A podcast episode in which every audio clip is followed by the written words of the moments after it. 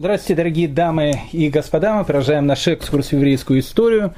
Прекрасный город Мадрид, прекрасная площадь Пласа Майор. Я ее посетил в э, прошлое лето, хотел посмотреть это историческое место, но э, это был год, когда был чемпионат мира по футболу. Вся площадь представляла собой какие-то маленькие футбольные поля, фотографии известных футболистов. Поэтому я больше узнал о э, чемпионате по футболу, чем о самой площади. Но на самом деле Пласа Майор это всегда было место, э, где были какие-то празднества. Э, в древние времена э, там очень часто происходили корида, Корида – это чисто такая испанская забава, потому что ведь в средние века у людей какое было развлечение? Ведь тогда Facebook и Instagram еще не блокировали, и единственное, э, что можно было порадовать публику, это э, посмотреть на какое-то событие яркое. Ну, например, казнь чью-то или корида. Но корида, она, понимаете, приедалась. Хотя, как правило, на Пласа Майор корида происходили э, в честь э, каких-то значимых таких событий, но, э, допустим, рождение нового наследника престола, какая-то свадьба, какое-то событие в королевской семье. Ну и как бы радовались все, и королевская семья, и народ. В общем, то, что у нас называется словом полная демократия. Но, как я говорю, корида иногда э, приедалась, и иногда хотелось э, порадовать народ чем-то таким э, ну, более новым, то, что у нас называется таким жареным. А жареным в Испании пусть корида на втором месте, хотя я думаю, что даже не на втором месте, а на первом месте среди зрелищных таких событий, это, конечно, было аутодафе. Акт веры, когда на площади сжигали еретиков, народ радовался всегда, приходили семьями, бабушки, дедушки, все поколения.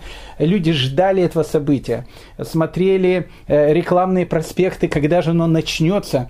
Э, и всегда для народа и для церкви это была радость. Жить кого-нибудь в центре города и э, акт веры совершенно потрясающий, и народ совершенно доволен. Так вот, э, дорогие мои друзья, в 1680 году испанский король, которого звали Карл II, э, по кличке Зачарованный, э, в те времена, знаете, когда давали книги либо зачарованы, либо блажены, это всегда, в общем, обозначало «будь начеку». Но он и правда был таким зачарованным. Высокого роста, мог быть совершенно спокойно каким-нибудь баскетболистом. Ну, пропорционально тело было какое-то некрасивое, очень большая голова, э, короткое тело, длинные руки, э, ноги, да и э, челюсти у него как-то выдавались вперед, э, и вообще больше он был похож на гуманоида. И из-за того, что вот, э, вот такое строение черепа, челюсти, он э, говорил очень нечленораздельно, поэтому э, Карла II нужно было понять, э, что он хотел сказать. Э, ну, объяснение к этому, я думаю, только одно. Знаете, обычно в пятом поколении у каждого человека как минимум есть всегда 32 предка. Ну, у любого, это чистая математика. У Карла Великого в пятом поколении предков было 10. А, причем 8 а, из них происходили от его далекой прапрапрапрабабушки, которую звали Хуана Безумная. Поэтому, как вы понимаете, вот это вот безумие э, в роде Габсбургов, а он именно был Габсбургом, последним Габсбургом на троне Испании. Габсбурги продолжали сидеть э, в Австрии вплоть до окончания Первой мировой войны. А вот в Испании он был последний из Габсбургов. Кстати, э, хочу сказать, что следующий король, который пришел после него, это была французская династия, династия Бурбонов. Поэтому э, современный король, который зовут Филипп VI, который до сих пор э, правит э, Испанией, он бурбон. То есть э, нам казалось, что всех бурбонов э, добили еще во времена Великой Французской революции, когда э, Людовику XVI голову отрубили. Оказывается, не всех. Э, в Испании, видите, они остались до сих пор. Э, ну, мы возвращаемся к нашим э, событиям, поэтому у Габсбургов они женились обычно на близких родственников, поэтому внешне такой симпатичный вид Карла II с одной, наверное, самой легкой болезнью, которая у него была эпилепсия, а так у него были вообще все болезни, которые только могут быть, она была э, совершенно, то, что называется, прогнозированная. Но э, ничто человеческое Карлу II было, то, что называется, не чуждо, и в 1680 году он устроил пышную свадьбу. Женился он на племяннице французского короля Людовика XIV, на Марии Луизе Орлеанской. На портретах она очень такая э, действительно красивая девушка. Э, попался ей действительно э, такой жених матча. С чем ее, конечно, можно было и поздравить, поэтому, видно, она так и недолго прожила вместе со своим любимым супругом. Так вот, э, Карл II празднует свадьбы. Сначала празднования свадьб идут в Париже, э, потом э, свадьбы празднуют в Испании. И вот на июнь 1680 года конечным аккордом празднования вот этой потрясающей свадьбы, о которой говорила вся Европа, должно было быть какое-то грандиозное событие, которое должно было произойти в Мадриде, на плаце Майор, э, событие, от которого удовольствие получат ну, абсолютно все. Какое событие такое можно было сделать, чтобы порадовать абсолютно всех? Ну, конечно же, в Испании это ауто-дафе. Поэтому еще за полтора месяца до этого необыкновенного события. Глашатаи ходили по всем уголкам Мадрида и говорили, остался ровно месяц до этого необычного события, когда будет праздноваться свадьба нашего зачарованного Карла II в самом центре города, и, и для того, чтобы порадовать народ, и для того, чтобы порадовать религиозные чувства людей, э, король устроит вот это вот совершенно потрясающее аутодафе. Э, месяц на Пласа Майор строятся трибуны, весь народ в ожидании, в предчувствии этого необычного события. И вот 30 июня 1680 года с самого раннего утра э, народ начинает стекаться к Плаца Майор, чтобы занять места получше. Э, хотя самое лучшее место, конечно, должно быть у короля и у молодой королевы, потому что э, вот это вот сжигание, э, это, это, это же самое интересное, что э, есть в этом всем событии. Э, конечно же, молодые должны видеть, участвовать в этом. И король, э, он, конечно же, ему дается необыкновенная такая э, почетная миссия зажечь первый костер. Конечно, это, это то, что дается королю. Итак, э, э, из Толеда и из других городов Испании – в Мадрид свозится 86 человек, 50 из них это были евреи, э, осужденные на казнь. И 30 июня 1680 года из дворца Инквизиции вели осужденных, и за ними шла огромная толпа, которая кричала «Вива ла фе! Вива ла фе!» То, что обозначает «Да здравствует вера! Да здравствует вера!» Ведь люди же были религиозные, религиозный пыл, э, святость на лицах. Э, и вот этот крик «Вива ла фе!» Шли они босиком, в рубахах покаяния, которые назывались Сен-Бенита, в бумажных колпаках, разрисованных красными дьяволами, и в руках они несли зажженные свечи. И вот когда эта вот огромная масса народа. Вместе с этими осужденными дошла до Пласа Майор, те люди, которые уже на площадь ждали, как пишет летописец, толпа взвыла от удовольствия, взвыла от удовольствия, от предчувствия необыкновенного радостного события, которое, э, которое сейчас должно произойти. Э, трибуна короля, трибуна молодой королевы, все идет по плану, и вдруг что-то начинает идти не так, как планировалось. Э, молодая, красивая 17-летняя маранка, которую звали Франциска Негуэра, она обращается к королеве, которая была всего лишь на год ее старше. «Смилуйся, королева, могу ли я отказаться от религии, которая сосала с молоком своей матери?» Говорит эта девушка за несколько минут до своей смерти. И пишет летописец, что на глазах у королевы появилась слеза. Кстати, когда он об этом пишет, он об этом пишет с осуждением, потому что непонятно, из-за чего у него появилась слеза, ведь сжигали-то еретиков. Итак, под звук барабанов, под звук фанфар королю дается э, почетная миссия зажечь первый костер, и он зажигает это аутодафе, на котором за один день сжигают десяток осужденных людей. Э, среди французской делегации э, присутствовала маркиза де Вилар. Э, она оставила свои воспоминания о том, что она видела э, в этот необычный день 30 июня на Пласа Майор. Решимость, с которой евреи пошли на смерть, возбудила всеобщее удивление – Одни сами бросались в огонь, другие дали себе сперва жечь руки, потом ноги, и переносили все с такой стойкостью, которая поразила даже короля и заставила его пожалеть, что такие непоколебимые души не хотят проникнуться светом истинной веры. Это была ужасная картина. Не подается описание жестокости, совершенной при казни этих несчастных. От обязательного присутствия на этом суде можно было освободиться только удостоверением от врача о серьезной болезни, ибо иначе можно было прослыть еретиком.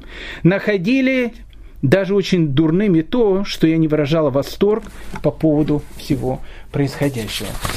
Итак, Испания, 17 век. В Англии Ньютону уже на голову падает яблоко в конце 17 века, плюс-минус в эти же времена, и он уже начинает открывать закон всемирного тяготения, а на Пласа Майор люди празднуют свадьбу короля. Как празднуют аутодафе. Когда Карл II пошел в мир иной, э, и началась борьба за испанскую корону, и, как я сказал, победили бурбоны, французские бурбоны, в Испании казалось, что наступят более светлые времена, потому что э, бурбоны казались более цивилизованными монархами.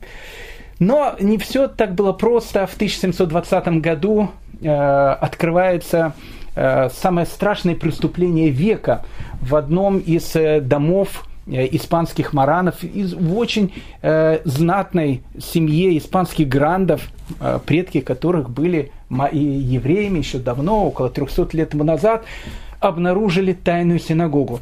И в, в результате следствия было выяснено, что около 20 уважаемых мадридских семей на протяжении нескольких поколений молятся в этой синагоге.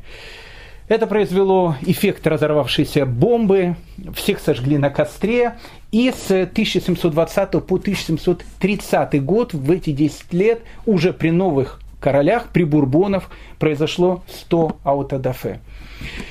Безумие это в Испании будет продолжаться еще долго. Я хочу сказать, что отменят э, инквизицию и все вот эти вот праздники только в 1834 году, только подумайте, в 1834 году. То есть э, Александр Сергеевич Пушкин, который наше все, издал Евгения Онегина, который там дядя самых честных правил, в 1833 году. Через год только в Испании отменяет инквизицию. Ну, я вам хочу сказать, что последнее аутодафе, оно состоялось тоже в Испании в 1000 1826 году, но тогда уже времена были более современные, еще немного, и появились шпиловые паровозы и так дальше, поэтому посчитали как-то нецивилизованно человека сжигать, э, и поэтому его уже ну, более по-современному не сожгли, а повесили. Мы же с вами временно переносимся, хотя и не очень хочется, в соседнюю Португалию, в Португалии ситуация, в отличие от Испании, она была немножко другой.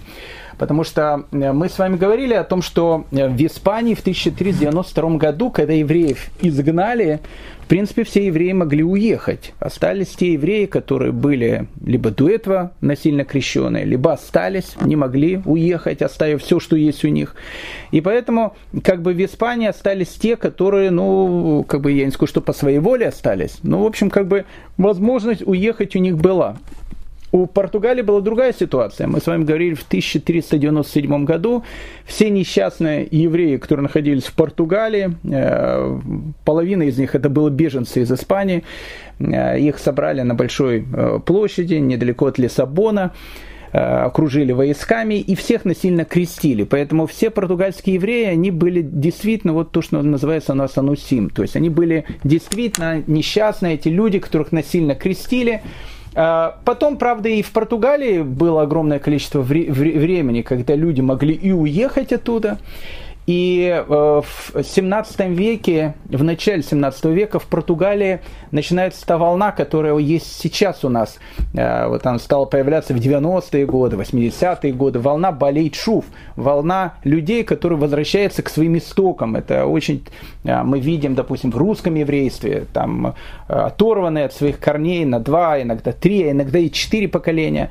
Люди, когда вот начиналась вот эта оттепель, перестройка и так дальше, они начинали увлекаться, ходить в синагоги и так дальше, многие возвращались полностью к своим корням, как ваш э, покорный слуга становились людьми соблюдающими и так дальше. Вот это же событие, оно начинает происходить в Португалии в 17 веке. Прошло практически уже э, 200, 150, ну около 200 лет после того, как э, предков э, этих людей насильно крестили, но у многих в семьях оставалась память о том, кем они были, что они были евреями. И вот тогда вот как раз в начале 17 века это вот молодежь, э, богатая, культурная, а, очень образованная молодежь, э, она начинает переезжать в Западную Европу. И вот мы с вами говорили, огромное количество португальских евреев приезжает в Амстердам, и они делают амстердамскую общину, в Гамбург, потом в Лондон. Ну вот эти вот все, в Ливорно, вот эти вот все центры, которые развивают промышленность 17 века. Они в основном состояли из этих ребят, которые приезжали из Португалии и частично из Испании. Так вот, э, в 17 веке к э, португальскому королю, которого звали Педро II, Э, подошли многие из его приближенных, и они сказали, Ваше Величество, смотрите, мы делаем какую-то полную глупость. Смотрите, от нас в Амстердам уезжает огромное количество молодых, умных, толковых ребят, которые, в принципе, я не скажу, что они сделали амстердамское чудо, но на, на, на 60-70% именно евреи сделали амстердамское чудо, которое сделало Голландию, которое сделало Амстердам одним из центральных городов мира той эпохи. И они говорят, посмотрите, это происходит полный бред, потому что наши граждане приезжают в Амстердам, потом и приезжают в Гамбург, потом в Лондон начинали приезжать и так дальше. А Португалия, она все меньше и меньше э, начинает зарабатывать деньги. Голландия, в принципе, отодвинула Португалию по всем фронтам. То есть получается, что то золото, которое есть у нас, мы сами как бы отдаем нашим конкурентам. И э, к Петру II обратились о том, что, может быть, как-то смягчить Э, те вещи, которые есть в Португалии. Потому что, ну, как бы все знали о том, что большая часть евреев, э, хоть, которые уже жили в Португалии не одно столетие, так или иначе тайно соблюдают какие-то законы иудаизма. Может, как-то смягчить эту вещь, может, как-то уменьшить те аутодафы, которые в Португалии были э, не менее частые, чем в Испании. И Петр II как бы э, решает, э, может быть, действительно сделать какие-то реформы. Плюс еще евреи, э, мараны, которые жили в Португалии, они предложили Петру II о том, что они готовы э, полностью оплатить кампанию по завоеванию Индии, потому что э, один из плацдармов португальской экономики, он как раз находился в Индии. Поэтому Мараны сказали, мы готовы вложить огромные деньги, чтобы развивалась португальская промышленность.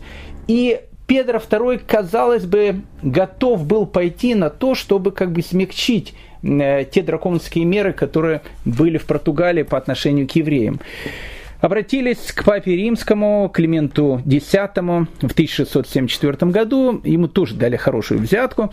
И Климент X э, издает указ о том, что в Португалии запрещено любые следственные действия против маранов, э, сжигание на костре и так дальше, без личной санкции папы римского. То есть это говорило, говорило о том, что у португальской инквизиции забираются все права, то есть э, все теперь переносится в Рим. Это значит о том, что костры, в принципе, Португалии перестают гореть. Ну и тут происходит чудо, потому что э, португальская инквизиция, она саботировала указ Папы Римского. Невероятная вещь. То есть Папа Римский издает указ о том, что прекратить э, сжигание на кострах и все передавать в, в Рим.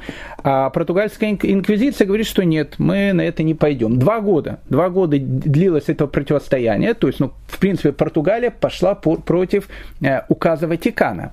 И э, продолжает сжигание на кострах и так дальше. Инквизиция там была довольно сильная сильная, э, религиозная такая и так дальше. И э, спустя два года, когда приходит уже новый папа, которого звали Иннокентий XI, э, ему ничего не оставалось, как сделать э, хорошую мину при плохой игре, потому что, получается, Ватикан издал указ, в Португалии на этот указ, в принципе, плюет. И он этот указ отменяет. Он говорит, что действительно Португалия, португальской инквизиции возвращаются все ее права. Поэтому в Португалии ситуация была не намного лучше, чем в Испании. Заканчивалось это иногда очень-очень трагически. В 1739 году на центральной площади Лиссабона сожгли одного из самых, наверное, талантливых и интересных драматургов XVIII века Антонио Хосе де Сильва. Э, человек, э, пьесы которого вставили в те времена, пьесы, которые, кстати, очень модны сейчас, особенно в 21 веке, вернулась мода на опереты де Сильва. Интересно, э, у евреев было несколько таких авторов, которые писали такую вот легкую музыку. Один, э, это был Кальман, который жил уже в 20 веке, и он написал там «Принцесса цирка», «Мистер Икс», э, все вот эти вот вещи, это все Кальман. А, Кальман писал опереты. Легкая такая музыка, которая в Советском э, Союзе, да и сейчас очень-очень является популярной. Так вот, Антонио Хосе де Сильва э, это был предтеча Кальмана. То есть он писал легкие такие э, оперы, которые сейчас бы, наверное, назвать бы либо мюзиклами, либо оперетами. И они были необыкновенно популярны в то время. Интересная судьба этого человека.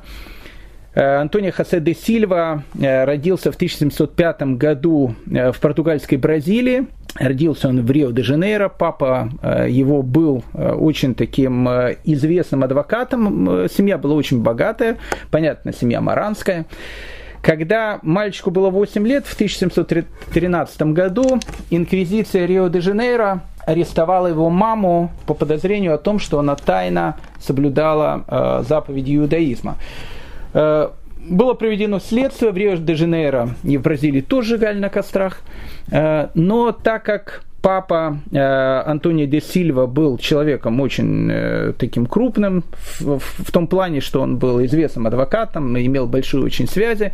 Э, он сделал так, чтобы дело его жены рассматривалось не в Бразилии, а в Лиссабоне. И маму Антонио де Сильва, ее привезли в тюрьму Инквизиции Лиссабона, чтобы там с ней в общем, разбирались. И так получилось, что вся семья, она должна была уехать из Бразилии, они все переезжают в Португалию, все переезжают в Лиссабон. Там, в принципе, Антонио де Сильва, он и растет. Он заканчивает школу, потом заканчивает уни- университет в Каимбре, и э, э, точно так же, как и его отец, он становится адвокатом. Мама сидела его в тюрьме в Лиссабоне долгие годы, потом ее отпустили, но э, на семью все равно подглядывают и приглядывают очень-очень тщательно, потому что считается, что семья тайно соблюдает заповеди иудаизма. В 1726 году 21-летнего Де Сильва э, хватают, э, приводят в тюрьму Инквизиции Лиссабона, пытают, пытаются, чтобы он сказал о том, что они тайно соблюдают законы иудаизма. Де Сильва ни в чем не признается, и его э, отпускают на свободу. Он э, женится, у него счастливая семья, женится тоже на маранке. Мараны обычно женились на маранах. А, и вот э, он работает адвокатом в Лиссабоне и начинает писать совершенно потрясающие, веселые, проникнутые жизнерадостностью и э, таким совершенно еврейским юмором э, оперы. Но, наверное, сейчас бы это все дело называлось опереттой. Он был очень-очень популярным человеком в Лиссабоне. И вообще он становится очень популярным человеком в Европе, потому что его эти вот опереты, э, их ставят э, во многих э, европейских столицах э, времени. В 1737 году поздно вечером в дом Антонио де Сильва постучали, открыли дверь, там э, была полиция, полиция, э, которая отвела их в дворец Инквизиции в Лиссабоне, причем отвела и Антонио де Сильва, его беременную жену, которая была на последних месяцах беременности, и его мать очередной раз э, отвели э, в тюрьму. Обвинение э, против семьи было очень-очень жестким. У них работала рабыня-негритянка, и она сообщила, она видела, как в семье тайно соблюдает и шаббат, и еврейские праздники. Она написала донос на тех людей, у которых она в принципе, работала и жила. И э, долгих два года продолжается следствие с 1737 по 1739 год. Де Сильва человек очень популярный в Европе, и поэтому за него выступает ну, очень много людей. То есть за него выступает и э, известная Э, португальские гранты, даже португальский король э, замолвил за него слово. Еще больше, многие священники, э, которые, которые тогда жили в Португалии, они тоже выступают в его защиту. Но это то же самое, что сейчас было бы, не знаю, там, жечь на костре, прошу прощения, какого-то винокура или Хазанова. Ну, то есть, ну, как бы, не дай бог. То есть, ну, как бы, человек был очень-очень популярный вообще во всей этой среде. Но инквизиция в Португалии, она была настолько сильная, настолько закостенелая, настолько фанатичная и имела такую власть, что, несмотря на все уговоры, которые были, чтобы спасти жизнь Антонио де Сильва, в 1739 году, 10 октября, в Лиссабоне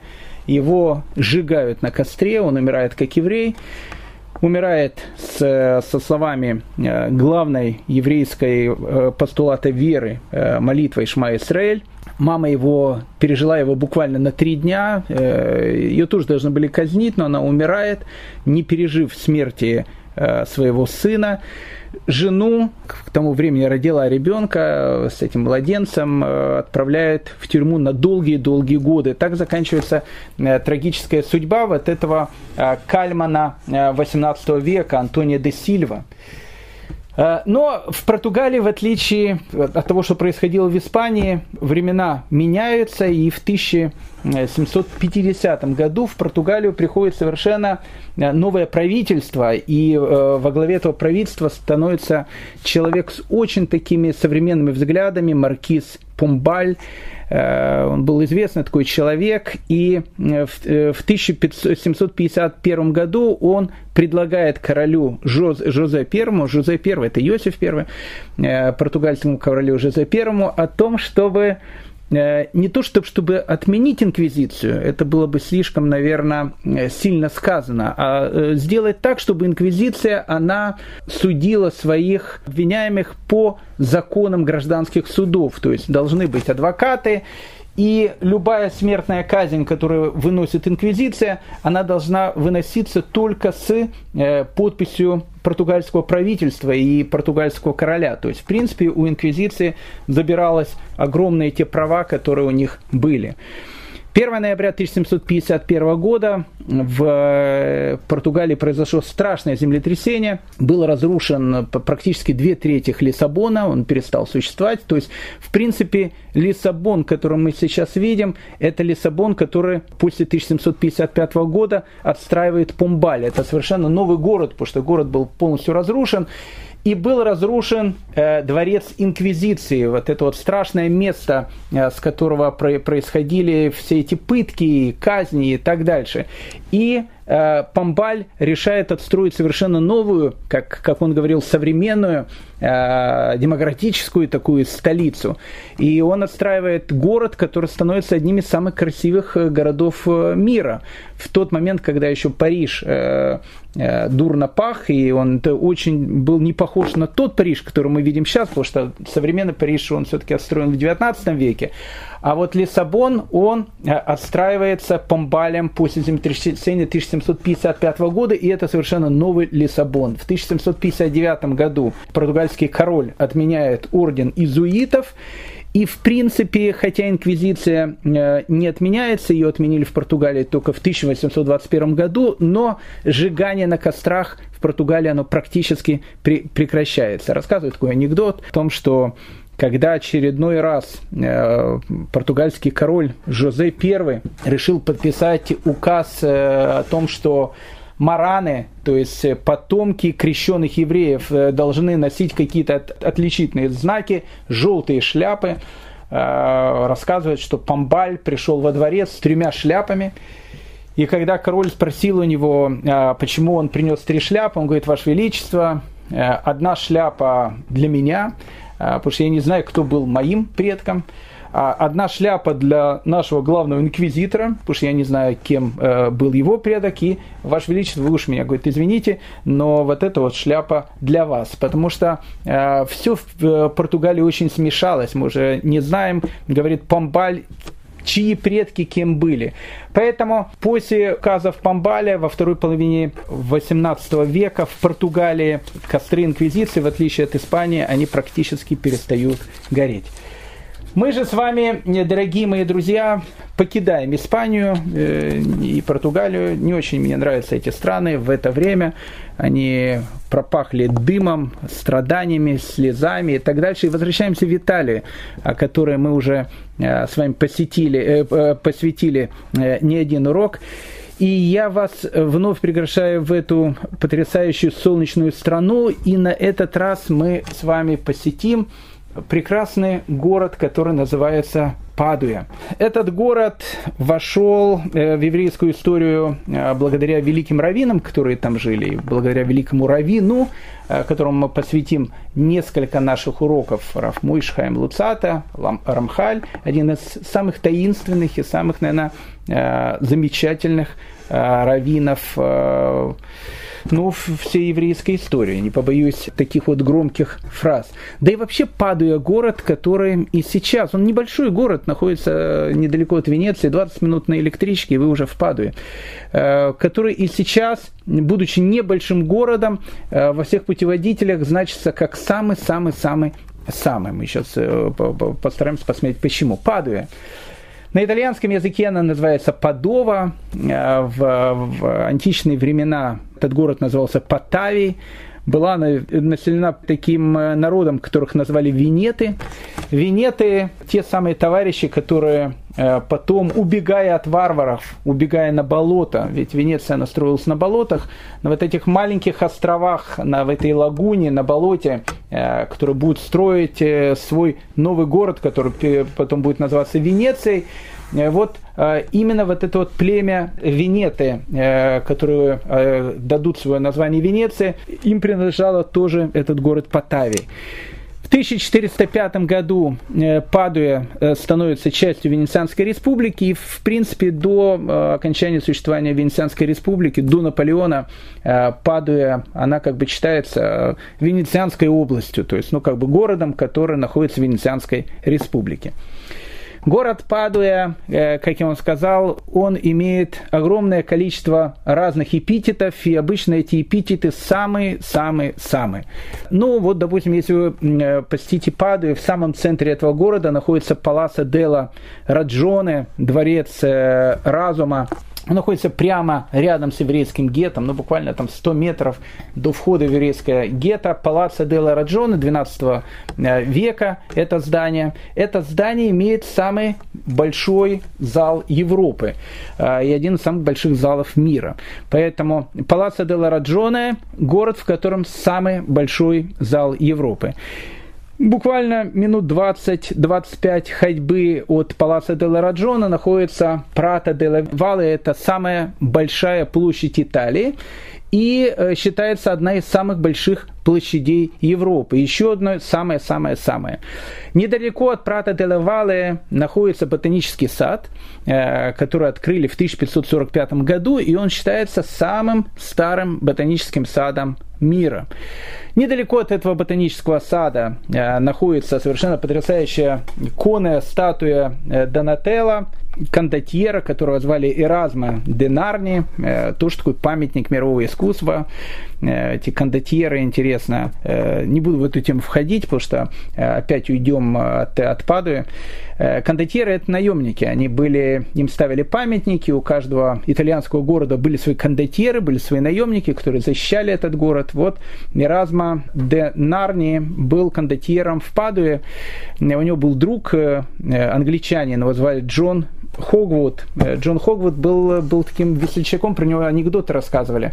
Э, его назвали Акута, тоже был кондотьером, э, ну, кондотьером Папы Римского, то есть он был в, в тех областях, которые принадлежали папской зоне, про него, ну, действительно, был юморист еще тот. Анекдот просто рассказывали. Они когда зашли кондотьеры в один город, который Папа Римский захватил, итальянский католический город, Э, они сначала всех там порезали, изнасиловали, ну понятно. Э, а потом э, два, значит, этих подопечных, это Джона Хогвуда, схватили одну монахиню несчастную и вырывали. Один кричал, это моя, второй кричал, это моя. И тогда этот весельчак Джон Хогвуд, он подошел с мечом, разрубил ее пополам и сказал, это половина тебе, это половина тебе. Рассказывали как анекдот. Э, так вот, э, Эразма Денарни был его другом. Ему памятник стоит в Падуе, э, тоже такой религиозный очень человек. Итак, Падуя носит титул «Самое-самое-самое». Ну и еще, наверное, одно из самых-самых-самых, это, конечно же, Падуанский университет. Падуанский университет – это целая история. Один из древнейших э, университетов Европы был он основан в 1222 году. Среди его учителей и учеников были такие имена, как Коперник, Галилей, Э, белорусский первопечатник Франциско Скорина тоже там учился. Нужно сказать, что в Падуанском университете в 1671 году впервые в мировой истории э, диплом доктора философии получила женщина. Э, поэтому Падуанский университет и в этом отношении имеет имя самый-самый. В Падуанском университете будет открыт первый анатомический театр, то есть первое, в принципе, вскрытие, которое официально разрешено, будет происходить тоже в Падуе. Ну, как бы там ни было, Падуанский университет это был один из самых культурных центров Европы на протяжении, на протяжении не одного столетия.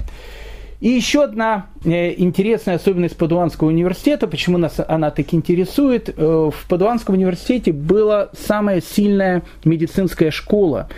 И это был единственный университет Европы, э, который, будучи католическим университетом, принимал в свои студенты евреев. И поэтому это был университет, где евреи могли заниматься. Второй вопрос, что в Падуанском университете могли заниматься, наверное, только гении, и мы сейчас э, увидим с вами почему.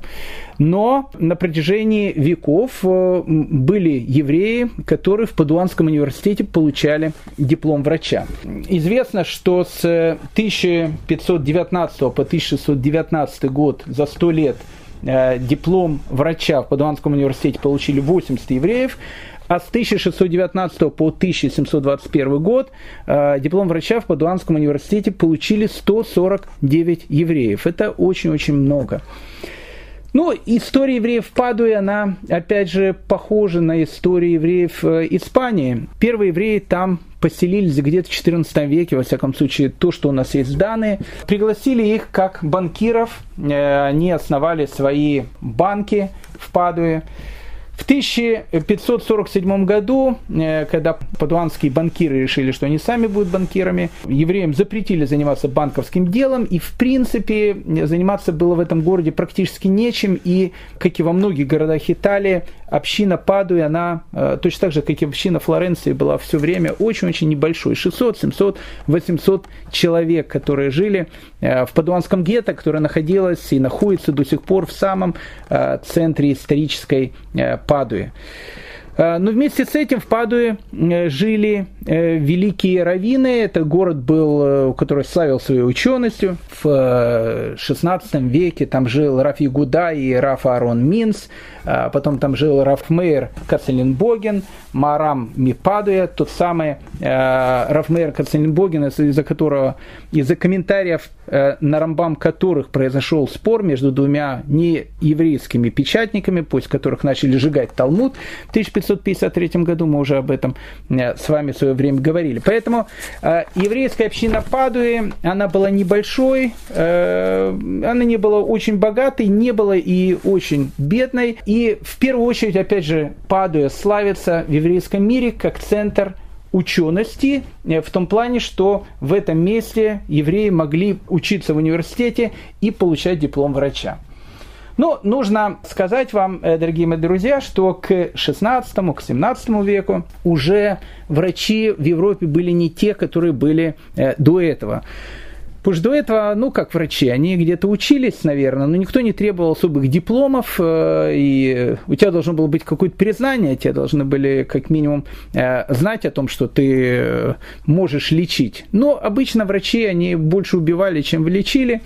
Мы с вами говорили, что до конца практически 17 века хирурги они были и одновременно и хирургами, и бродобреями. Они могли и постричь, и побрить, и кровь пустить. Это тогда была одна из самых таких э, известных форм лечения.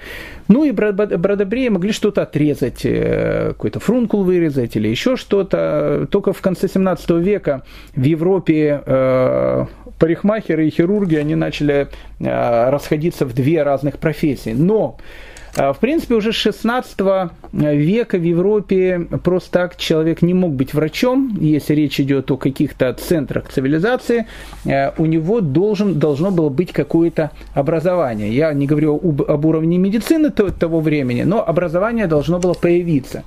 А, поэтому э, вот Падуанский университет, он обладает одной из самых Э, известных э, школ, которые, э, которые были тогда вообще в мире. И считалось, что это лучший университет, который, в котором можно учиться на врача. Учились в этом университете на врача 5 лет, довольно долго. Первых два года э, изучали логику и труды Аристотеля. Не случайно, потому что после пяти лет человек получал два диплома. Он получал диплом доктора философии и доктора медицины. Философия и медицина, они тоже как бы в те времена, э, то, что называется, шли рука об руку. А, поэтому первых два года учащиеся изучали логику, труды Аристотеля. Было принято, что студенты в первые два года должны знать, э, ну, очень хорошо знать э, риторику и поэтику э, Аристотеля, труды Цицерона, Софокла и Демосфена, многие из них они должны были не только хорошо знать, они должны были знать их наизусть, на память. То есть первых два года они учили классическую латинскую, римскую литературу, соответственно, латинский язык у них должен был быть какой-то совершенно э, такой э, потрясающий, потому что э, это была очень-очень сложная учеба. Э, оставшихся три года они уже учили, э, э обучались медицинским профессиям, она состояла из двух э, частей. Одна была чисто теоретическая, Вторая э, была э, чисто практическая вещь, и тут Падуя опять же входит э, в состав самой-самой, потому что впервые Падуанский университет был напрямую связан с больницей, с больницей Святого Франциска, где практиковалось ежедневные обходы палат студентов. До этого как бы обучение и больницы, они как бы находились на разных сторонах баррикады. А тут вот Падуанский университет э, делает э, больницу Святого Франциска как бы своей университетской больницей. И будущие врачи, они уже практикуют практику именно там. А, ну, как я уже говорил, в 1594 году э, в Падуанском университете открыли э, анатомический театр, и э, в Падуанском университете впервые в Европе хирургия, она, они начинают ее пропагандировать как очень серьезную такую часть врачебного искусства. Анатомические театры, которые там были, это целая история. Многие помнят, наверное, картину Рембранта, которая называлась урок анатомии доктора Тюльпа, э, где э, он изобразил, как э, Лейденские врачи, Ленинский университет в следующем столетии будет э, конкурировать с Падуанским университетом в медицинской школе. Они препарируют местного бандита, которого повесили, и его сразу же отдали в этот анатомический театр, которого звали Арис Малыш. И вот э, этот малыш, его лицо такого престарелого бандита вошло, в общем, как бы в мировое искусство, потому что его отобразил Рембрандт. Одним словом, Падуанский университет – это была целая цитадель культуры, э, которая, э, которая была в те времена в мире. И в эту цитадель культуры начинают проникать евреи также. Э, все студенты Падуанского университета они делились на нации. Нации – это землячество. Вся Падуя, она была разбита этими студентами. Вообще Падуя была студенческим городом. Точно так же, как и сейчас. Падуанский университет до сих пор э, очень большой. Если вы приедете в Падую, э, особенно не в летнее время, вы увидите огромное количество студентов и из Италии, и из многих стран мира. Вся Падуя была разбита на какие-то кварталы, где жили студенты, студенты из Германии, студенты из Англии, из Франции, из Польши, ну, из разных стран. Э, единственное, кто не был в нации, то есть кто не был в землячестве, это были евреи, потому что евреи приезжали в Падуанский университет из многих стран, в частности из Германии, из Литвы, из Польши. Там было много э, евреев. Э, их принимала на жительство сама еврейская община. Вообще еврейские студенты Э, попадали э, в очень сложную ситуацию, если они э, учились в Падуанском университете. И кашрут и шаббат были, наверное, самыми небольшими проблемами, которые были. Ну, во-первых, анатомический театр. С точки зрения еврейского закона, как мы знаем, вскрытия они запрещены. И очень часто в эти самые анатомические театры, э, в которых вскрывали трупы, трупы где-то нужно было брать, э, очень часто эти трупы брали с еврейского кладбища, то есть э, смотрели, когда на еврейском кладбище хоронили какого-то несчастного еврея, и поздно ночью приходили студенты, откапывали его и несли в анатомический театр, и там производили вскрытие.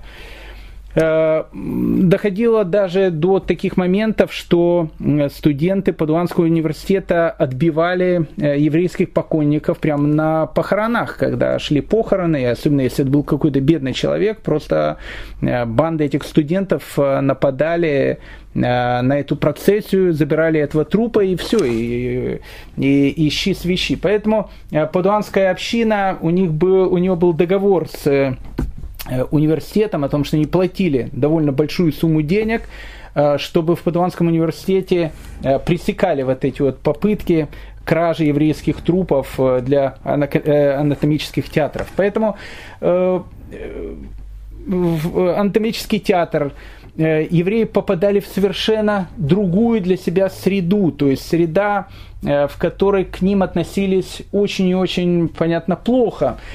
И да еще поступить в Падуанский университет было практически невозможно, и мы сейчас увидим с вами, э, с вами почему. То есть человек не только должен был в совершенстве знать там латынь, греческий язык, э, у него должны были быть огромные какие-то знания, поэтому для того, чтобы э, не еврей поступил в Падуанский университет, он должен был быть гениальным человеком, но для того, чтобы туда поступил еврей, он должен был быть гениальным вдвойне.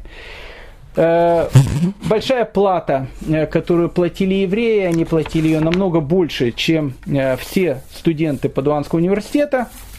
Ну и, в принципе, те, которые заканчивали Падуанский университет, а, как правило, если еврей его заканчивал, это были, как правило, великие люди, потому что, ну, сейчас мы поймем, что человек должен был обладать какими-то, ну, незаурядными совершенно талантами для того, чтобы учиться в этом вузе. Э, возраст 15 лет. В 1614 году в Падуанский университет поступил Рафиосиф Дельмедига. 15-летний э, гений Рафиосиф Дельмедига, э, он потом становится очень известным раввином, он путешествовал по разным городам Европы, умер в Праге, похоронен в Праге. В Амстердаме в 1627 году издается его книга, которая называется «Эйлим», интересно, в этой книге Илим э, Рафиосиф Дельмедига впервые Э, в, ну, и в еврейской культуре, и, не, кстати, не только в еврейской культуре, он пропагандирует точку зрения Коперника, то есть э, э, Галилея, как вы знаете, за коперническую точку зрения э, хотели чуть ли там на, на костре не жечь, а Рафиосиф Дельмедига в Элиме э, пропагандирует вот точку зрения Коперника на устройство Вселенной, э, Интересно, в этой книге он пишет о том, что когда он учился в Падуанском университете, ему очень покровительствовал сам Галилей, и даже он пишет несколько раз, Галилей давал ему свою известную трубу, э, и он наблюдал вместе со своим учителем за звездным небом, и в своей книге Илим э, Рафиосик Дельмедига называет Галилея исключительно раби, он пишет «раби Галилей». Так вот, э, Рафиосиф Дельмедига который в 15 лет поступил в Падуанский университет, учился там 5 лет и в 20 лет, соответственно, его закончил, э, он в своей книге «Илим» пишет предостережение всем тем родителям, которые хотят э, своих детей отправить в Падуанский университет. Ошибаются те родители, которые толкают своих сыновей на путь греха, посылает, посылая их в паду философствовать, прежде чем свет Торы воссияет над ними и укоренит в их душах основу веры настолько, что они не смогут сбиться с верной дороги. Как было бы славно, если бы вы искали медицинскую науку в медицинских текстах, а веру в книгах Израиля – а не у детей чужеземцев и иноземцев, как называются светские науки, и сохранили верность Богу Израиля. То есть э, Рафьосиф Дельмедига предостерегает родителей о том, чтобы отправлять учиться в Падуанский университет э, молодых еще детей, молодых юношей, потому что испытания, с которыми они там сталкивались, было действительно очень и очень сложное. В 18 веке Э, Падуанский университет э, заканчивает Тобиас Кон, э, он был врачом, и он тоже пишет свое предостережение.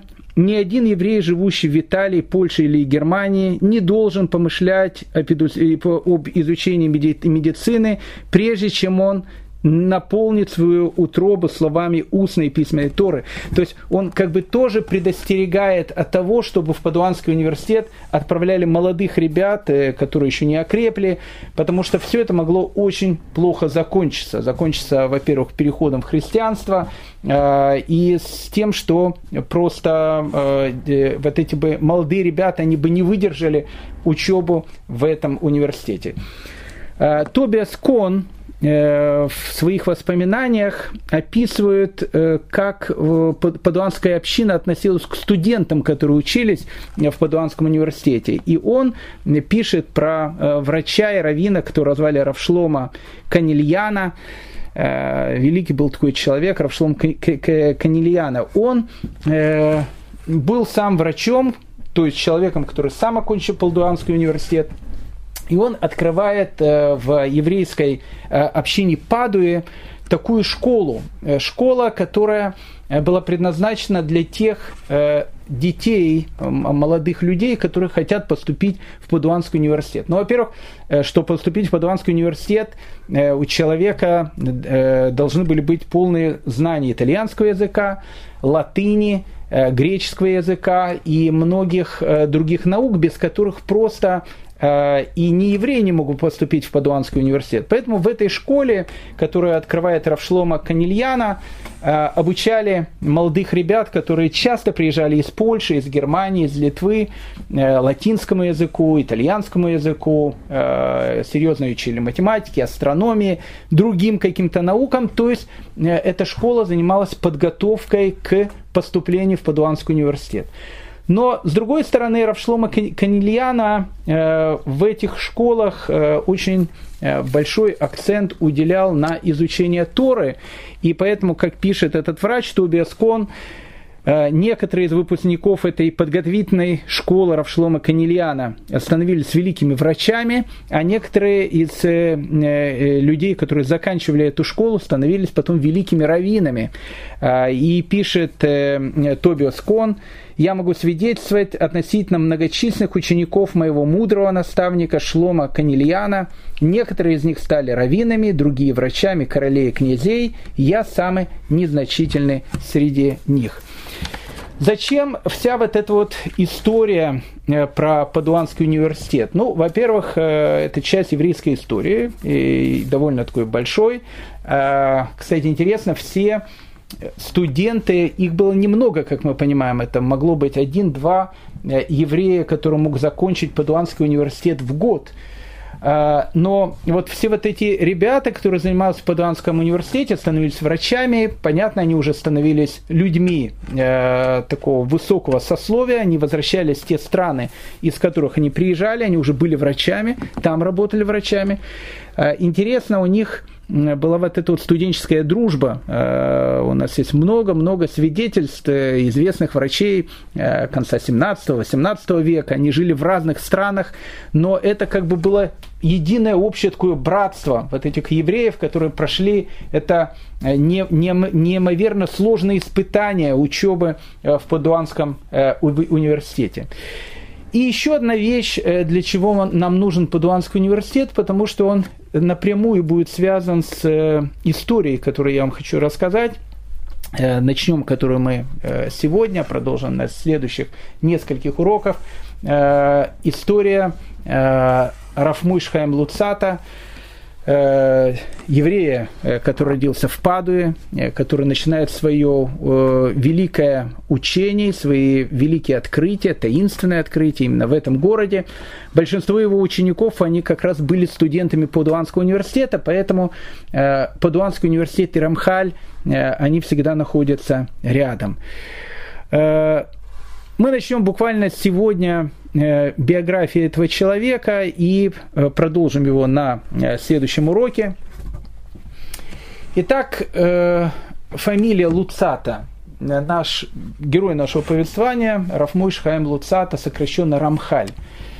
Луцат древняя очень фамилия, она звучит совершенно по-итальянски, хотя фамилия совершенно ашкенадская.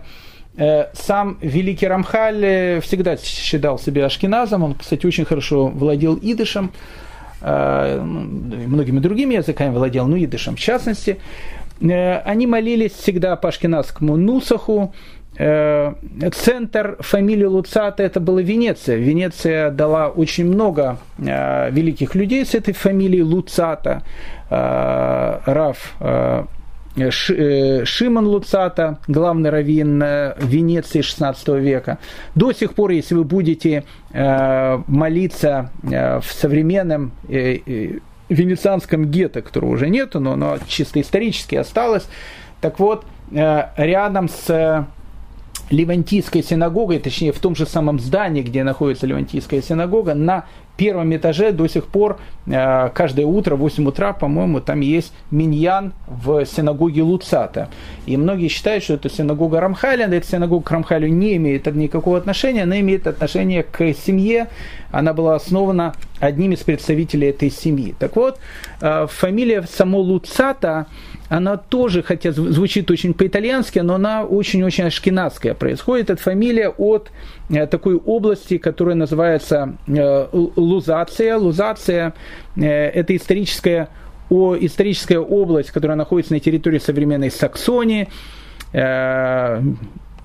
Издревле там жили так называемые лужицкие сербы, Э, и поэтому само вот это вот название лузация, оно и дало выходцам из этой области, которые переселились в э, Италию еще в 15 э, веке, дало и вот эту самую фамилию Луцата. Рафмойш Хайм Луцата родился в Падуе в 1707 году в очень э, такой состоятельной семье. Папа его был и раввин, и э, бизнесмен, причем хороший бизнесмен, поэтому Рафмуш Хайм Луцата по большому счету никогда в детстве не нуждался в деньгах. Его папу звали Раф Яков Вита Луцата, маму звали Диаманта Луцата.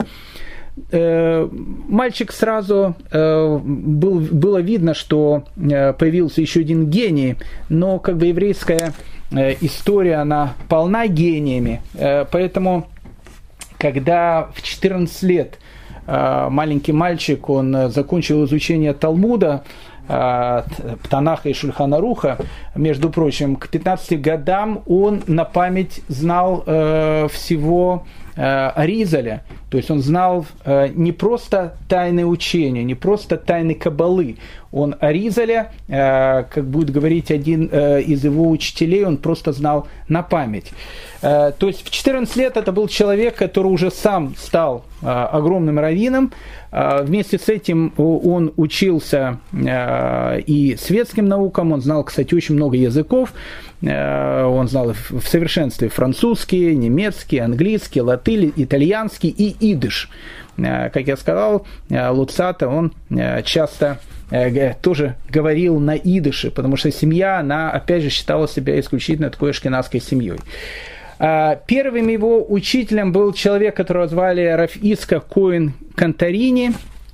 Э, Рависка Коин Кантарини э, стал руководителем школы, которую открыл Равшлома Канильяна, о котором мы говорили, школа подготовки молодых студентов к тому, чтобы они могли учиться в Падуанском университете. Так вот, э, Рафиска Куин Кантарини, он становится первым учителем Рамхаля. Но, наверное, одним из э, самых больших таких э, влияний, которое ощутил Рамхаль на всю свою жизнь, это был его учитель, с которым у него были отношения даже не совсем как э, э между учеником и учителем. Э, это отношения больше напоминали отношения между отцом и сыном. Э, Равин, который э, в принципе, сделал Рамхаля, который очень повлиял на всю его дальнейшую жизнь, и тот самый Равин, который с которым связана тайна, э, потому что большинство произведений Рамхаля, они пропали до сегодняшнего дня, и мы будем говорить об этом, и до сих пор не знаем, где они находятся, и они хранились э, как раз у его учителя Раф Ишаягу Басана, человек, который был главным раввином Падуи, и э, человек, у которого э, Рамхаль учился с 14-летнего возраста, и Раф Ишиягу Басан э, наиболее, наверное, э, оказал самое большое влияние на, на жизнь будущего Рамхаля. Э, у Рафи Шиагу Басана, учителя э, Молдова Рамхаля, его тестя звали Раф э, Коин Витали. Равбениамина Куин Витали. Он был известнейшим каббалистом итальянским, в свою очередь он был учеником Раф Маше Закута, поэтому через своего учителя, через тестя своего учителя э, Рамхаль сразу же учился, наверное, в одной из самых серьезных каббалистических школ, которая тогда э, существовала в мире. В возрасте 17 э, лет э, молодой Рамхаль, который уже был раввином к этому времени, он вступает в кружок, э, кружок, который назывался Мивакшей Ашем, то есть ищущие Всевышнего. Это был такой тайный каббалистический кружок, в котором сначала Рамхаль приходит как один из э, э, людей, которые просто пришли в этот э, тайный кружок, чтобы заниматься, но через некоторое время он становится как бы духовным руководителем этого кружка. О нем мы обязательно с вами поговорим, потому что с этого кружка, в принципе, и будет начинаться история Рамхаля. Но э, э, изучение Кабалы Рамхаля, они были как бы э, известно, но известны были узкому кругу людей, которые его знали. В первую очередь Рамхаль в 20-летнем возрасте прославился на всю Италию как э, совершенно замечательный поэт. В возрасте 20 лет э, в Манту издают его книгу. В те времена книги издавали только величайших людей, потому что издание любой книги всегда было очень дорого. И если кого-то издавали, издавали какого-то великого равина, и э, это было э, ну, действительно такое чудо, потому что в Мантуе сдают э, стихотворение молодого человека, который жил в Падуе, Рафмуйшхайм Луцата, издают сборник его стихотворений, который он, кстати, и посвятил своему учителю Раф Ешаягу Басана. В это же самое время Рамхаль начинает писать пьесы пьесы для театров. И одна из э, самых таинственных его пьес, которая называется э, «Мигдалиоз», э, которая была опубликована только спустя практически сто лет после того, как он ее написал, до сих пор является одной из самых, наверное, таинственных таких произведений, которые есть вообще в еврейской религиозной мысли. Как бы там ни было, э, я приглашаю вас э, посетить э, Падую начала 18 века и познакомиться с одними из самых, наверное, замечательных людей, которые жили в то время, с Рафмуишхаем Луцата. Мы на следующем уроке поговорим с вами о его необыкновенной судьбе, полной трагедии, приключений, таинственных э, э, каких-то происшествий, которые с, ними, с ним происходили. И э, через жизнь Рафмуйшхайм Луцата нам будет более понятна вся дальнейшая история еврейского народа 18, 19, 20 и, соответственно, 21 века наших уже с вами времен. Об этом мы с вами поговорим уже на следующем уроке. Всем большое спасибо за внимание и всего самого доброго и хорошего.